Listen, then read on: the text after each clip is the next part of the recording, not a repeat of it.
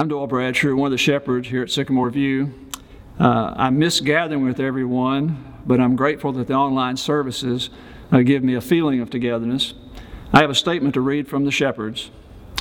In the spring of 2007, the Sycamore View Church made a decision to remain at our current location. With that decision, God grew our heart, for Memphis, and the 901. Uh, we don't want to care about our community with words alone, but also with our actions. The tragic events of the past few weeks are stories that seem to repeat themselves far too often. The names change, but the story remains the same. Senseless murders, most recently with Ahmaud Arbery and George Floyd, have awakened deep emotions and passion in people throughout our country. We hear and stand with our African American community, and our hearts break, and so does God's. A few weeks ago, we launched a new vision for the Sycamore View Church, Awakening. The first sentence of our vision statement is this The Sycamore View Church exists to awaken people to the greatness of Jesus. One of our eight core values declares we're honored to carry the ministry of reconciliation. Our commitment to live into our vision and core values demands that we stand with people and for people, especially those who are marginalized and without a voice. For years, we've supported the, our police officers throughout Shelby County. We host a breakfast every year to honor them. We want our relationship with our officers to grow. This means that we will pray for, honor, and support our officers as they serve our city every single day. It also means that we will not be afraid to cry out for justice and accountability when power is abused. Another of our core values states that we will willingly stand for the marginalized. We stand for Jesus against racism, injustice, oppression, senseless murders, white supremacy, hatred. We stand with Jesus for our African American brothers, sisters, friends, and neighbors, all the oppressed, all the marginalized, and all those who do not have a voice. The church is called of God to be a force in the world. This means we cannot be silent. We speak, we act, we love. We will continue to work for a better Memphis through the power of our Lord Jesus Christ. Will you pray with me, please? Father, we're, you're our strength, our helper in times of trouble. You're a God of love, peace, and justice. And we pray that your will will be done in, in this, our city and our country as it is in heaven. We pray, Father, that we'll be receptive to the message from Jim and Josh, which follows, that talks about justice and reconciliation. In the name of Jesus, amen. Good morning, good morning again. Welcome to, I guess, Sycamore side. Hey, sitting on the east side of Sycamore View. We're just glad to have all those watching from both, both churches, especially those who are not members of our churches. We're just glad to have uh, you. Matter of fact, we say at Northeast Side, uh, we believe in helping people experience Jesus, and yours is what? Helping people see Jesus. So, so as you can see, we we have a lot in common already. Matter of fact, I think Josh and I both turned 40 this year. When I first met him, we both uh, drove Hondas and and what else, Josh? Oh, both our middle names, Lewis, and both first names start with a J. Lewis, so we've both spent time in Texas and Memphis. We're both Cowboy fans. Yeah, yeah, yeah. So hey, this was nothing to do together because there was already a relationship uh, built, and we're just glad to share this moment with both churches and also with the world. The city of Memphis, we love you, and we hope that this bless our city when it comes to uh, uh, unity and social uh, justice. And we just want to deal with these subjects because these are very important subjects right now. Uh, and matter of fact, these are subjects needed within the body of Christ. So we, we want to just take this moment and just and just bless you from the Word of God on how Jesus would feel if he lived here in 2020. Can you believe it? We're still dealing with things like this in 2020. I mean, we, we had years to overcome, so there must be something that we haven't uh, done right yet if we're still having problems that existed in the 60s and, and, and 2020. Uh, so let's, let's, let's take a minute and read the text for the morning, for the moment, and then we'll go into uh, the, the, the, sermon. Look at uh, John 16. John, we can, we can share this reading, Josh. You just take over at verse 5. Chapter 16 of, of John, the Gospel of John. Uh, we're going to read this to you. I have said all these things to you to keep you from falling away. Then they, they will put you out of the synagogue indeed. Uh, the hour is coming when whoever kills you will think he is offering service to God, and they who uh, and they will do these things because they have not known the Father nor me.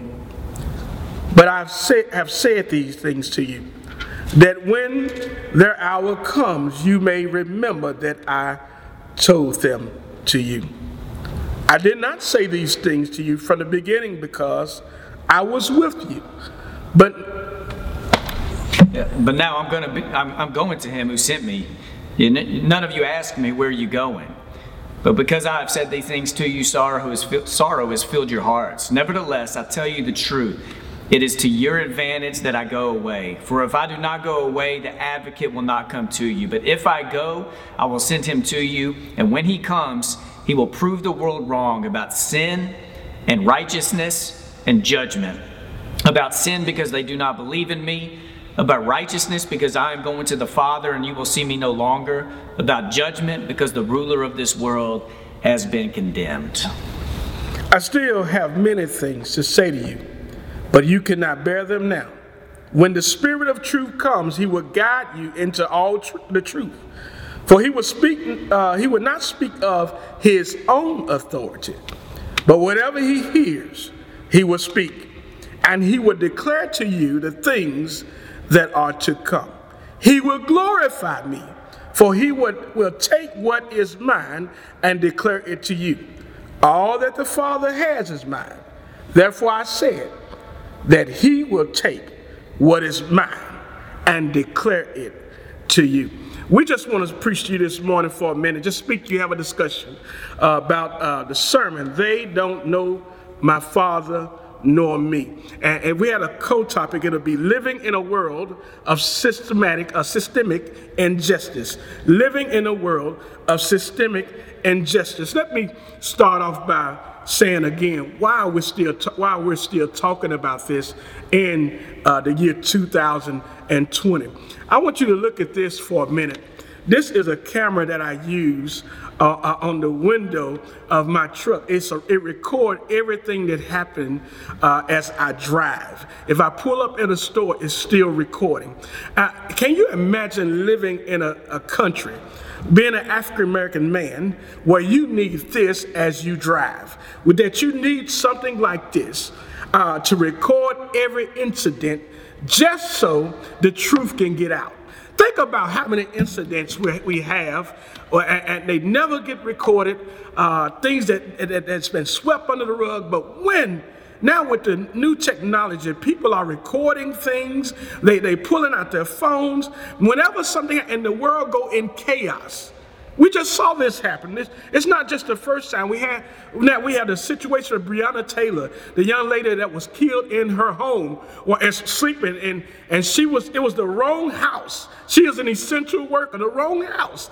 Uh, and, and, the warrant, uh, the person with the warrant they're looking for was already in custody. Can you imagine living in a world where it's necessary to have one of these? What about uh, Ahmaud Arbery that, that got chased down by uh, the vigilantes and, and killed and justice taken into the hands of, of citizens, one ex police officer that should know better. What made them feel that they can do that and get away? And then what make another group of people scared that there would be no justice? Can you imagine waking up depending on this to make sure your story get out? What about the other day, we have protests all across the world about George Floyd.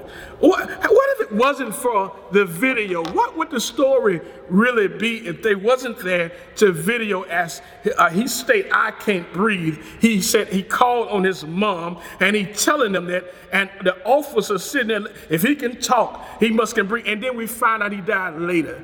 What, what is it like to to be a minority, to be African American. What is it like really for us to be like this in America? And I'm glad because I can have this conversation with someone who actually try and strive to understand. A church that strive to understand that there is a struggle in America for us to come together and have this kind of conversation that, that can change the world. There is an issue with systemic injustice. Yeah. So, Jimmy, uh, man, thank you for everything you just said, and thanks for your friendship. You've been a teacher for me. You, yes uh, I count you as a, a, true friend and partner in the kingdom. Yes. So we want to unpack John 16 as we have this conversation. So we're grateful. I mean, today we, we want to root this conversation in the Word of God. And let me let me uh, kind of just give an overarching view real quick of the Gospel of John. Uh, and I know you're doing a six week series right now, so thanks for letting me jump in and be a part of it for the context here at Sycamore View and for those who are joining us as well.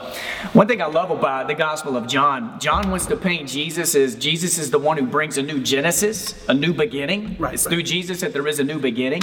John also paints Jesus as the one who brings a new Exodus. Jesus is the one who takes people who've been oppressed or downtrodden, whether it's because of sin or any other kind of oppression, and he's moving all of us into this new Exodus.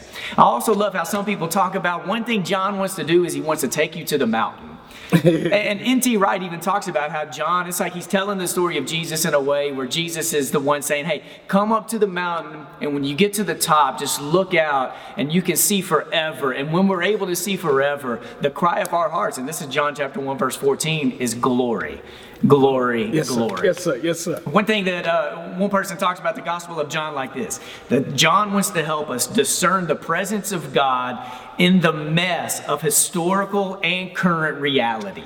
Right, right. The Gospel of John wants to help us discern the presence of God in the mess of historical and current reality. Right. So, what we're unpacking for you and what you're walking your church through over the next few weeks, from John 13 through John 17, if you have red letters in your Bible, it's full of red letters. it's a lot of teaching from Jesus. Right, right. This whole section doesn't begin with Jesus talking. This whole section begins with Jesus kneeling down in front of people and washing their feet. Yes. So Jesus is the one, he's the great teacher. But Jesus embodies everything he teaches. Jesus is not going to ask us to teach anything, to be a voice for anybody, to do anything that Jesus isn't willing to do first. Right, right. So, with that said, man, let's jump into John 16, verse 1. All right. So let's go into the immediate context. Immediate context. The immediate let's context. Now let's let's build the immediate context. Let, let me help you understand, because we're still dealing with systematic injustice. Let's, let's, let's, let's look at what the Jews would do. Matter of fact, the perfect example is Jesus. So whenever you have uh, non, you have non-Christian Jews, Orthodox Jews, but then you have what Josh called the new beginning, the, uh, the exodus of a new generation. Now you see there is a there are Jewish Christians. Now the Jewish Christians have a message that's different from the Orthodox Jews. So, whenever the Orthodox Jews felt threatened by this new message, this new movement, what they will often do is take those Christians and, and have them tried before a, a, Gentile, a Roman, or what we would call a heathen government. And today we're still living with the same thing. When, when it, it used to be back in the days that justice was taken into the, their own hands. We have the KKK, who was a Christian, is now considered a Christian organization. And, and they, what they would do is they would take justice into their own hands. So now we see now that it's sort of changed. Now be careful. I want you to understand this. Not all officers are bad. There's a lot of good officers out here in our world. There's a lot of good officers in our country. Matter of fact, my son is a sheriff officer. So don't ever think that everybody is against uh, the, the blue. Amen. I support the blue. But what I do support is righteousness. And we're going to talk about that later being a characteristic of the Holy Spirit. You can't be in the, oh, we'll, we'll deal with that later. But anyway, the immediate context is this. When, when you see Jesus, uh, being uh, uh, taken by the hands of Jewish leaders and taken before uh, a, a Pilate. And Pilate said, I find no fault in him and send him to Herod. Herod said he, he, he enjoyed him for a moment, then he sent him back because he find no fault. It was the religious people, the ones that claim to know God, that said, Crucify him, even to the point of letting a murderer free. And Jesus deal with the crucifixion. Do you not think we're dealing with this where the, the guilty go free, but somebody family have to live with death? Do you not think that social injustice, this, this word just started, it's right here in the seat of the gospel, or well, just so, social gospel. Amen. Amen. So that's the immediate uh, context. So let us go ahead and go into verse 1. Jesus said this. He dealing with the warning.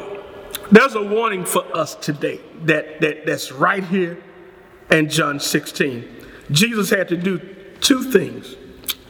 He had to prepare his disciples for something they're going to experience.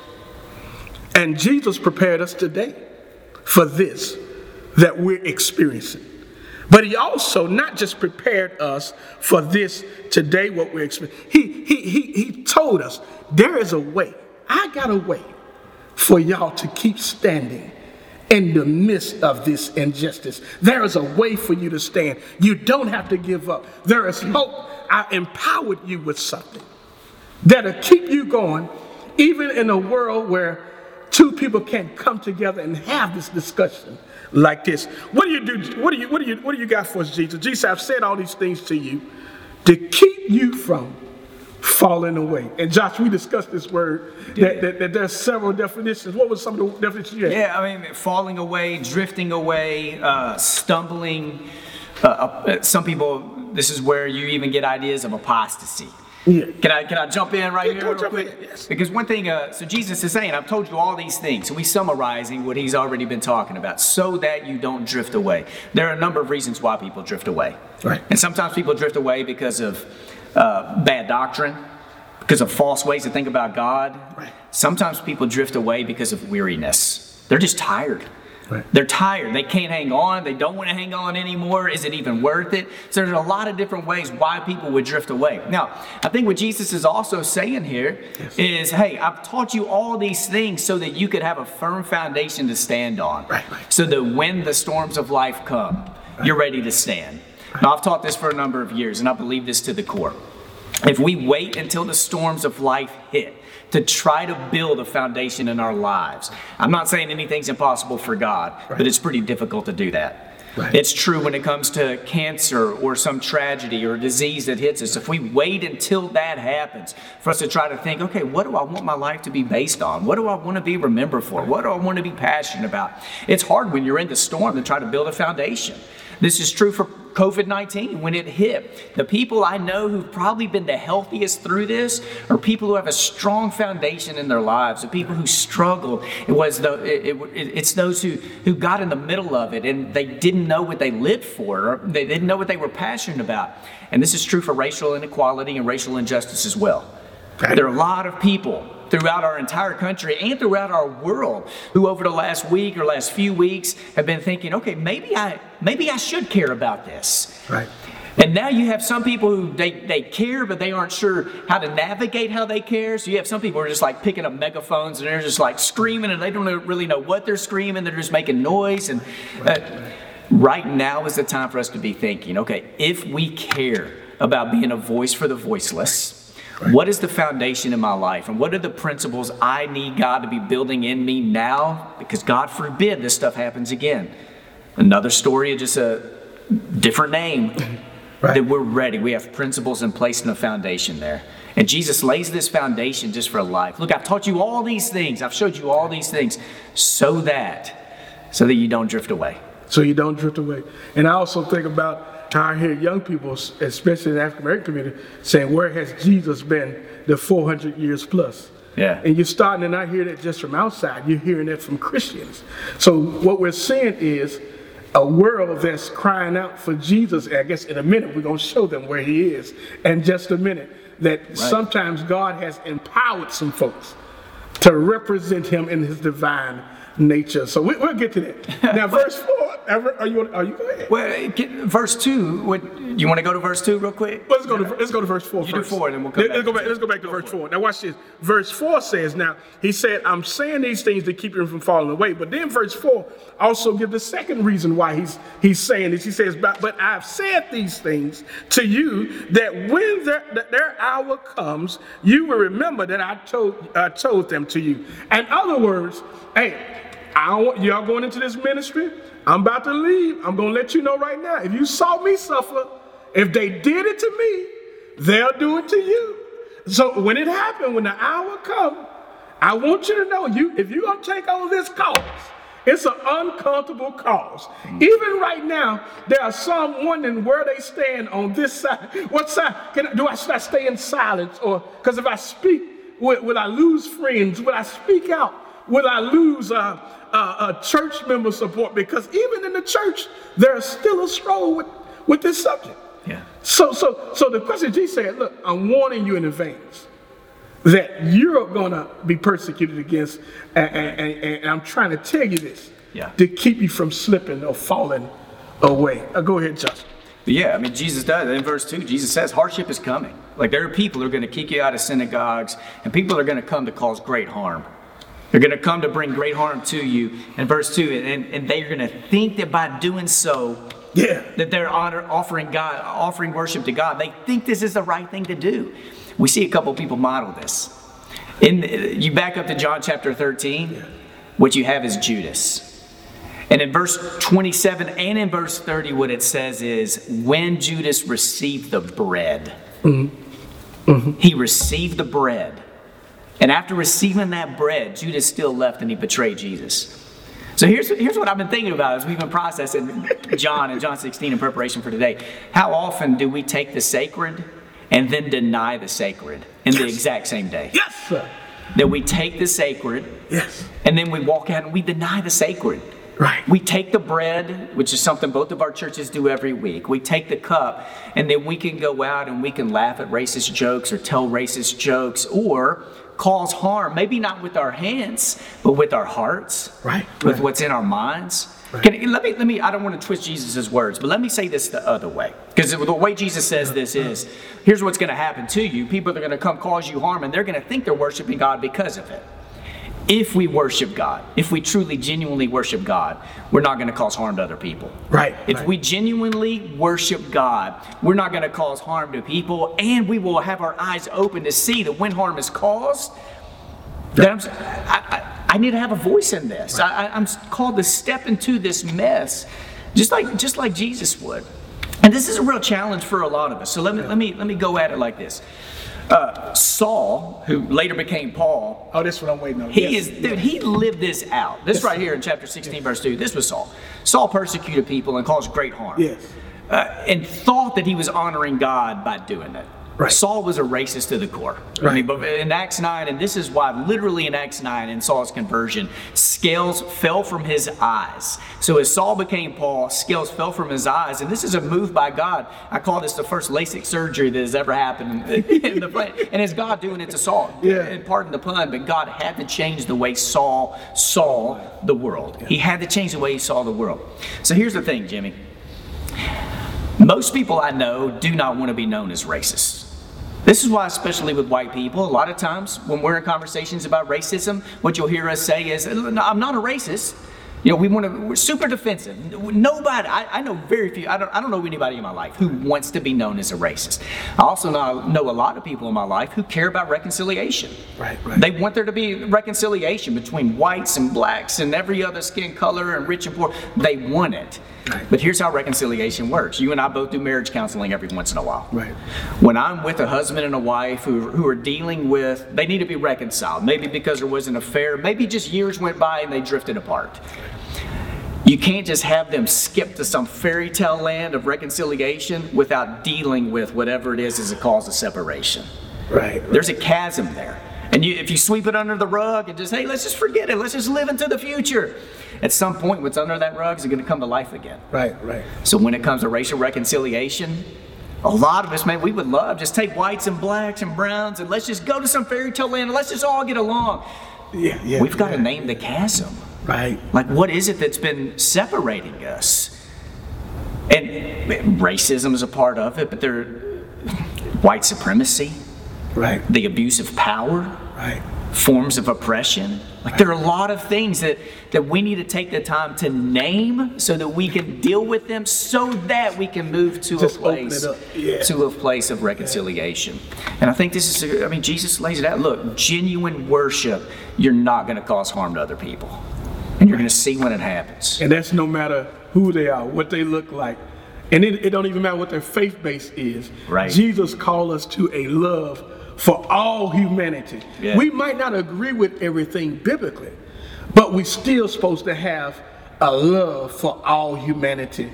And, and this is what we have allowed to happen. We have allowed the different things that cause, uh, the, the things that are, are, the, are the cause or a source of our differences. And we use those as reasons to dislike somebody. And we do this in the church too. We do. We do it in the church. So that we can never expect the world to heal until the church. Yeah. Well, man, you carry you carry us from here through. Uh, I'm going to come back here at the end, and I may interject a couple of things in here. We got to put Peter in there. Don't You forget about carry us. Peter. We, we do Go the, for it. The, uh, the Peter, the Peter part. sure. How, how God worked in Paul and Peter's life. Yeah. Now you remember now, Peter also had the same problem. Jesus had to deal with him to prepare him to go to Cornelius' house. When he got to Cornelius' house, Cornelius, they, they, they sort of show a reverence to him. He said, I'm, I'm nothing but a man. It seemed like Peter's learning this, but guess what? He's still not getting it. We see him go out and hang out with other Gentiles, and then when the Jewish brothers come from Jerusalem, he immediately get up and separate himself. And then the other racist named Paul has to rebuke the present racists. Now watch this. This is the power of God, though. The power of God. God, the power of God is that He can still use us in our faults. Oh Lord Jesus! All right, this is the part where I, said I, I'm going to calm down. God can still use us. Now, these both of these men have been preaching and representing Christianity, but they still had a flaw. They still had a scar. Right. What we need to do is recognize there's nothing wrong with coming forward and say, I'm dealing with a, a scar. And that's for anybody. Mm. And everybody, there's hate that's been built up. You talked about it, suppressing the wife uh, or the husband that's been hurt, that's been offended. Uh, and if you just sweep it under the rug and try to go along with the fairy tale, guess what? That hurt and pain is still there. So some of us on the side of social injustice have to also say, man, I got to open up for healing. Uh, You, you- you got to see this. I can't keep holding on because I'm seeing so many people saying, I hate this group of people. Yeah. But you can't be Christian and a follower of Jesus Yeah. and pick and choose who you can hate. Not, Uh, true, not true worship. Right. not true worship. All right, so we go. Let's go move here because we can we can probably talk about this all day, Josh. Uh, so wh- what we gonna go to? Let's go to Jesus leaving. I think we we dealt enough with the warning, the warning, and, and that Jesus. Let's talk about now what's about to happen. Let- we got to set this Jesus leaving part up right, because in order for you to see why he's about to also call uh, and introduce again the Holy Spirit is because he's leaving. And the text says that in the midst of Jesus leaving, let's see, it says that uh, I did not see, uh, say these things to you from the beginning because I was with you. Verse 5 But now I'm going to him who sent me, and none of you asked me, Where are you going? But because I've said these things to you, sorrow has filled your heart. It's amazing that Jesus talked about the disciples not being concerned about where he's going, but it's the disappointing news that Jesus is leaving them. Let me let me help you understand this. Eh, When you're attached to somebody who's been your guide, who's been your comfort. he's been an advocate on your behalf. Every time you mess up, he's standing there. They are used to being attached to the physical advocate of Jesus being there. So it's more like this, man. We're, we're in sorrow. Number one, we're going to miss you as a friend. Man, we, we the fishing experiences together. Uh, who's going to do that the next time we go out at night and, and we catch no fish? Who's, who's going to make that happen again? Who's going to challenge our faith when we talk about leave the crowd and then you challenged us to go ahead and feed this 5,000 and you showed us that you didn't need a lot to do it. Who else? They're going to miss this presence, this physical presence of Jesus. So Jesus leaving Sometimes there are people claiming right now, where is the Lord? Well, we're going to answer that question in just a minute. Where is the Lord mm. in the midst of his chaos? Where is Jesus at in a world that's dealing with a virus? This ain't the first virus that God dealt with. This matter of fact, the virus of racism has been existing longer than, when we gonna start looking for the vaccine for racism.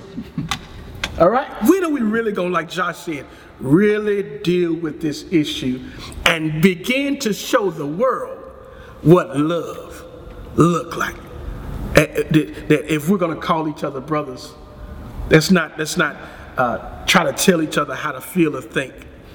Let's let's tell each other what Jesus would do in the midst of this. So, so as we talk about Jesus leaving, we, we talked about the warnings. Now let's talk about uh, Josh. We, we're going to talk about as they're dealing with the emotions of abandonment uh, and how they're going to regulate themselves with Jesus leaving. Jesus introduced something that he calls an advantage, an advantage point.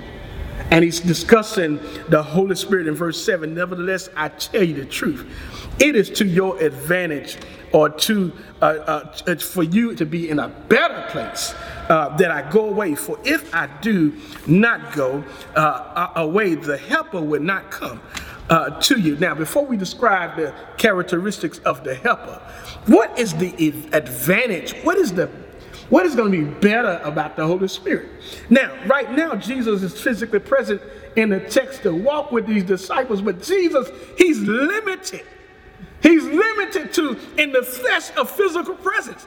But he's about to send something that's better. You're going to have a, a something that's going to remind you of who Jesus is and remind you of his character. And guess what? Everybody don't have to be in one place to get this. The advantage is Jesus can represent himself all over the world at one time, no matter what issues, where they are. The Lord right now can exist at Sycamore View and Northeast Side down the street.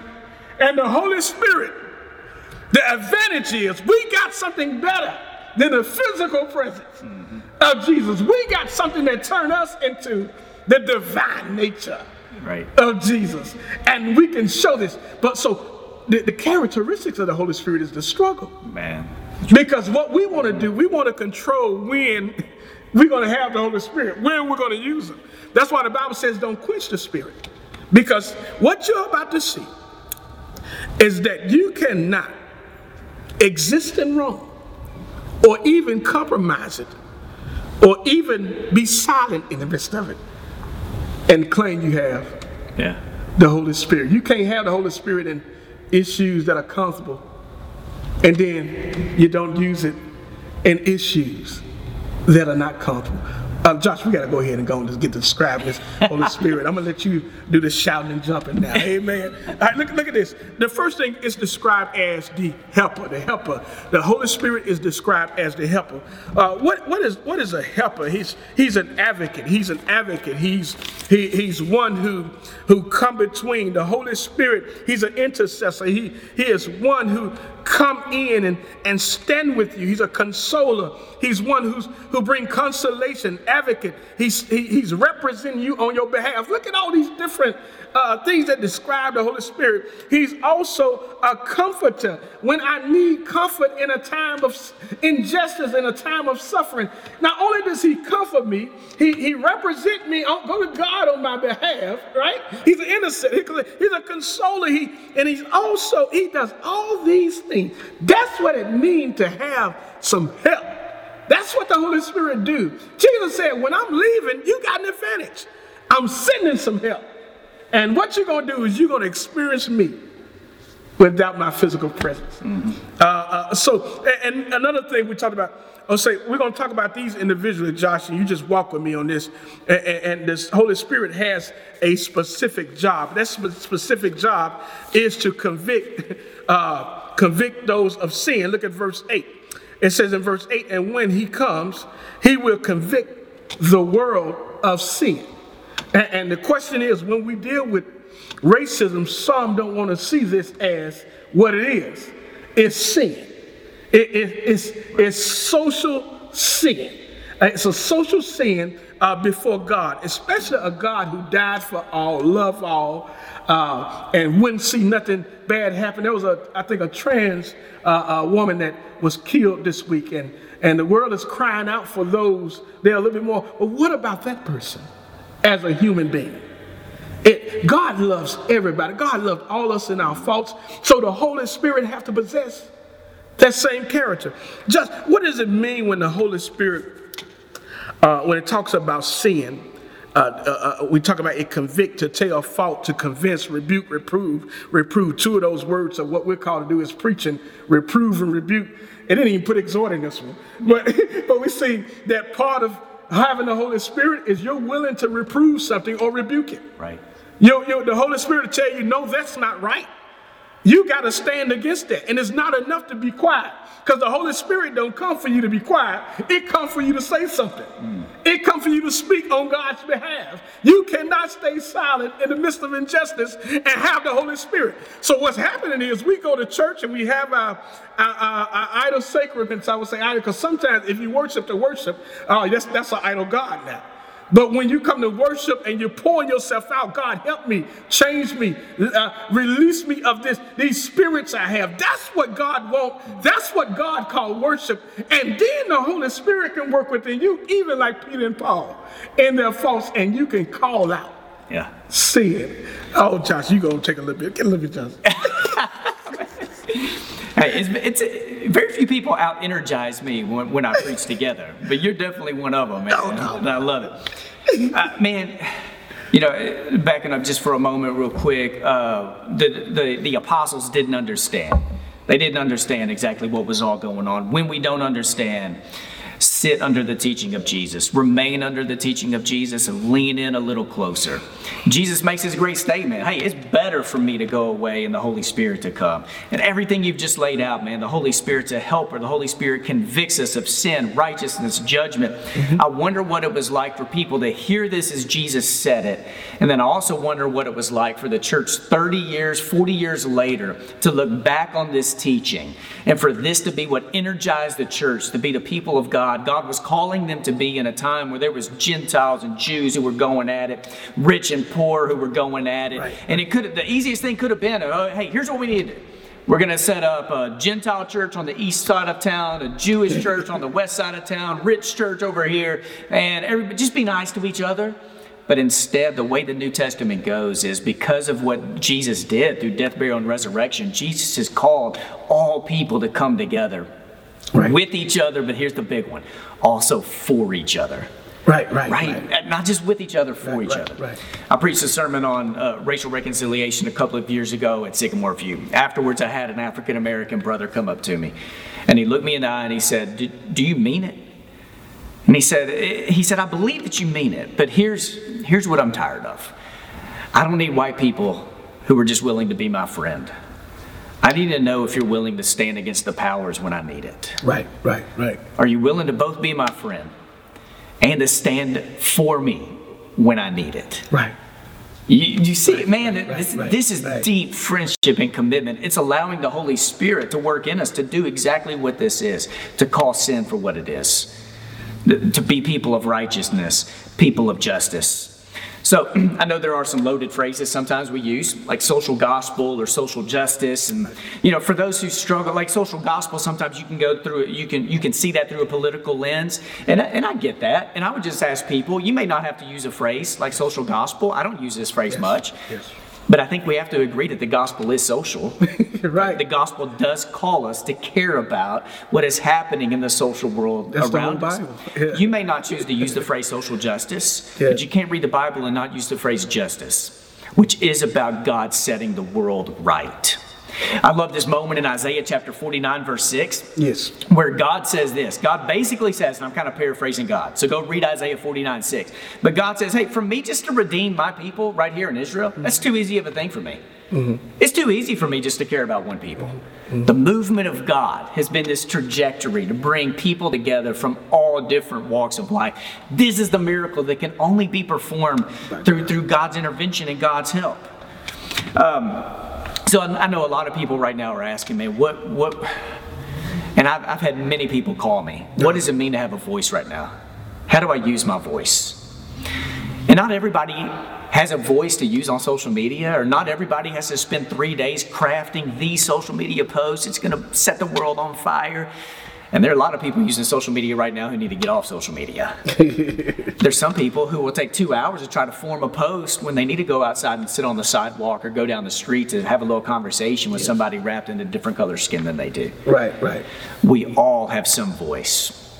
And let me say this about privilege, and this will be the last thing I say, and you can say whatever else, and then we'll come to an end and come to communion. But um, we, especially white people, sometimes struggle having conversations about white privilege because we don't want to feel guilty.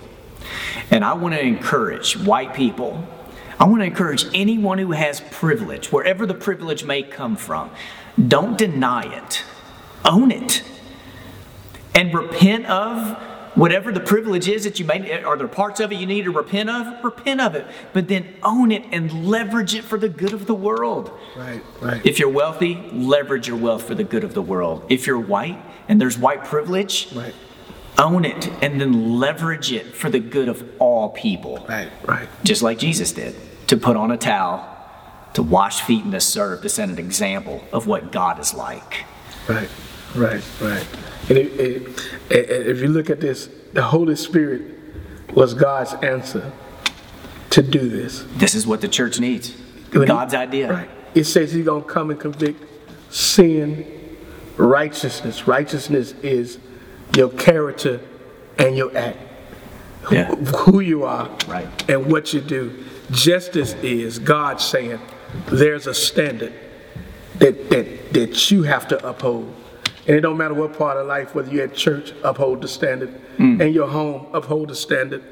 Don't let, don't let something exist in your home that God does not approve, because if the Holy Spirit in you, Right. He's going to convict it. Another thing it says is this, because most of us want to exist with the Holy Spirit in our own reality. But verse 13 says something as we get ready to, Joshua, you're going to close this out? As we Yeah. get ready to close out, verse 13 says something that's very powerful. It says, when the spirit of truth, which means the reality, word truth mean the reality uh, uh, on, on the basis of things. There's a reality. And that's why it's called the spirit who, who possessed the truth. He's of the reality. He's going to expose reality.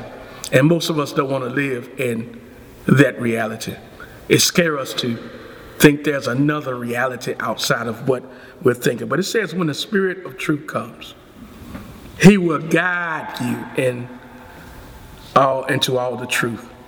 For he will speak on his he will not speak, will not speak on his own authority, but whatever he hears, he will speak. And he will declare to you the things that are to come. Just like Jesus doing now. He said the Holy Spirit is going to do the very same thing. And remember this, the Holy Spirit is not coming in his own authority. He's coming as the voice of God. The question is, is what you're saying about the world and about people and about life and others who don't look like you or don't act like you. All of us have some improvement, improvements to do in this in, in this subject. All of us do.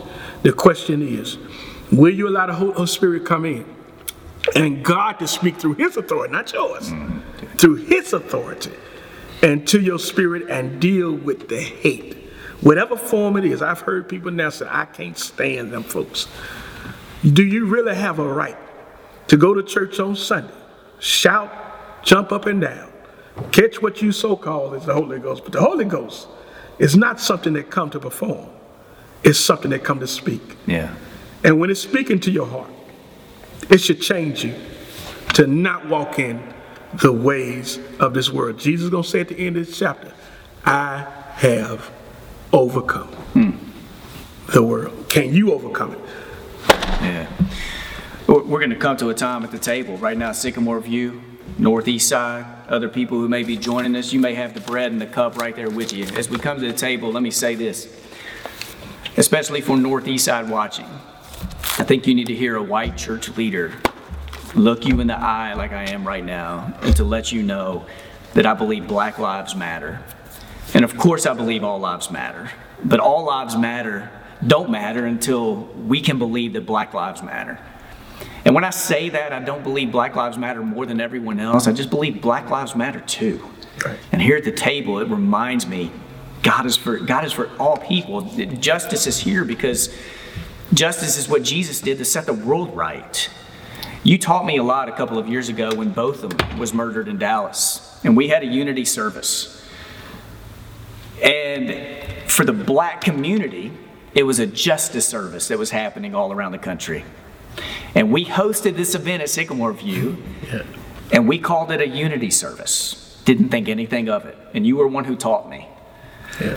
What can be really easy for white people is we want unity. Whether justice comes or not, we just want people to get along. Right. And what the black community and others have taught me is Yes. we need justice so that unity can be here in a way that God wants unity to be restored. Right. And at the table is where Jesus makes all things right Right. with the bread and the cup. And I want us to believe that the waters of baptism and the bread and the cup are strong enough to hold us together through it all. Right. And there have been a lot of moments, I don't know if we believe that, but today, you and me, we're declaring this in the presence of each other Yes, and sir. in the presence of our churches. Yes. We believe that the waters of baptism, the bread and the cup, can hold us together and get us together through it all. Right. So, right now, God, I ask over Sycamore View, Northeast Side, throughout Memphis and beyond, that your kingdom will come right here on earth as it is in heaven. And Jesus, for the bread and the cup and the meal that you established to bring us all together, may that happen right now in the name of Jesus. Amen. Amen.